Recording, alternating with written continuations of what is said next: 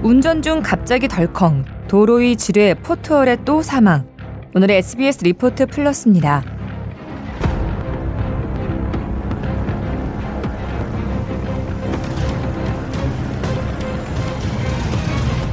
지난 27일 경기도 평택의 왕복 2차로에서 50살 A씨가 운전하던 5톤 트럭이 중앙선을 넘어 마주 오던 승용차와 충돌했습니다. 이 사고로 승용차 운전자 56살 B씨가 크게 다쳐 병원으로 옮겨졌지만 숨졌습니다. 트럭 운전자 A씨는 경찰 조사에서 포토홀을 지나는데 갑자기 운전대가 왼쪽으로 돌아갔다고 진술했습니다. 지난 2013년에도 포톨 때문에 오토바이를 타고 가던 경찰관이 숨지는 사고가 발생했습니다. 도로 위 포톨은 왜 생기는 걸까요? 사고를 예방할 방법은 없는 걸까요? 포톨은 아스팔트로 포장된 도로 표면 일부가 부서지거나 내려앉으면서 생긴 냄비 모양의 구멍입니다. 포톨이 생기는 원인은 다양하지만 결국 도로에 생긴 작은 균열에서 시작된다는 점은 동일합니다. 균열은 도로가 낡아서 생길 수도 있고 오래되지 않았더라도 시공 단계에서 불량인 아스팔트 혼합물을 썼기 때문에 발생할 수도 있습니다. 겨울철에 제설 작업을 위해 뿌린 염화칼슘이 눈과 함께 아스팔트에 스며들었다가 얼고 녹기를 반복하면서 도로에 균열을 일으키기도 합니다. 이런 다양한 이유로 금이 간 도로 위로 차들이 지속적으로 달리면서 도로의 균열은 점점 커집니다.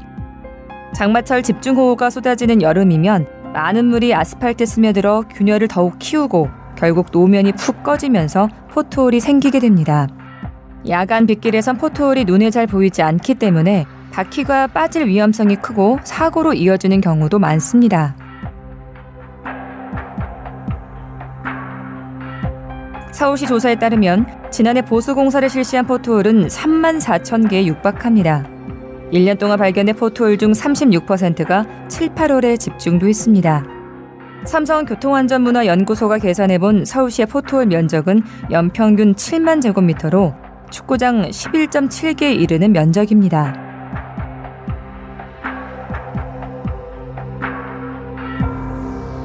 운전 중에 포토홀에 빠지면 타이어가 손상되거나 터질 위험이 있습니다.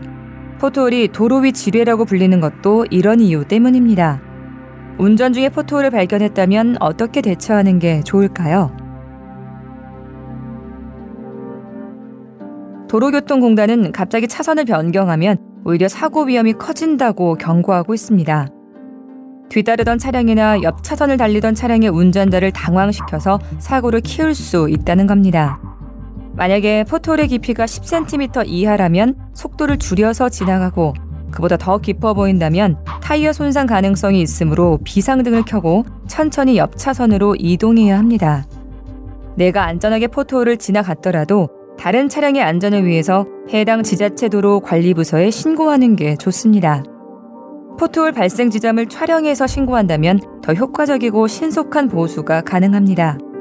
만약 포토홀을 피하지 못하고 사고가 났다면 2차 사고를 막기 위해 신속하게 갓길로 이동해야 합니다.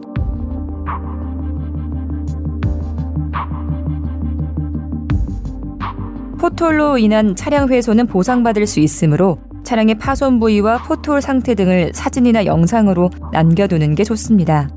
관할 검찰청에 국가배상 신청서와 증빙 서류를 내면 국가배상 심의위원회가 열리고 해당 지자체와 운전자 과실 정도를 따져서 배상 여부와 규모가 정해집니다.